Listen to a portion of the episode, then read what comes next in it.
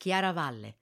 Lungo via Sant'Arialdo, nel borgo agricolo di Chiaravalle, l'estremo confine della città è annunciato dalla svettante torre enolare a logette degradanti che i milanesi conoscono come Ciribiciaccola, quasi a rimarcare il valore e la bellezza della splendida abbazia cistercense, tra la ritualità quotidiana dell'ora et labora, i cori gregoriani e il via vai dei nuovi pellegrini, credenti o no, che arrivano qui ad ammirare la preziosa Madonna col bambino di Bernardino Luini e il raffinato coro barocco del 1645, ma anche a cercare una merce rara come il silenzio.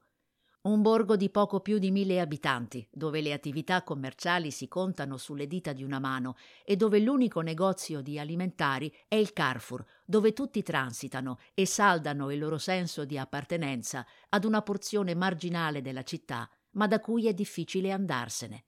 Lo sa bene anche Davide Longoni, moderno panificatore agricolo che a Milano ha inventato il format delle panetterie contemporanee, trasformandole in piccoli presidi nutrizionali del buon cibo, e che qui, a Chiaravalle, ha iniziato a fare anche il contadino, a prendersi cura di una dozzina di ettari e a coltivare segale e farro che poi utilizza nelle sue pagnotte speciali. E la sua storia abbinata a quella di Andrea Perini dell'associazione Terzo Paesaggio, attivissimo operatore di rigenerazione urbana, è diventata la bella parabola Madre Project, all'ombra dell'abbazia cistercense, con un progetto visionario in cui credere. Fare di Chiaravalle l'antica Valle della Luce, voluta nel 1135 da San Bernardo, il luogo simbolo della rinascita agricola e della transizione ecologica – dove, un giorno non troppo lontano, avviare nel vecchio plesso didattico una vera e propria scuola del pane, circondata da rogge, da canali e dai binari abbandonati della vecchia ferrovia per Genova.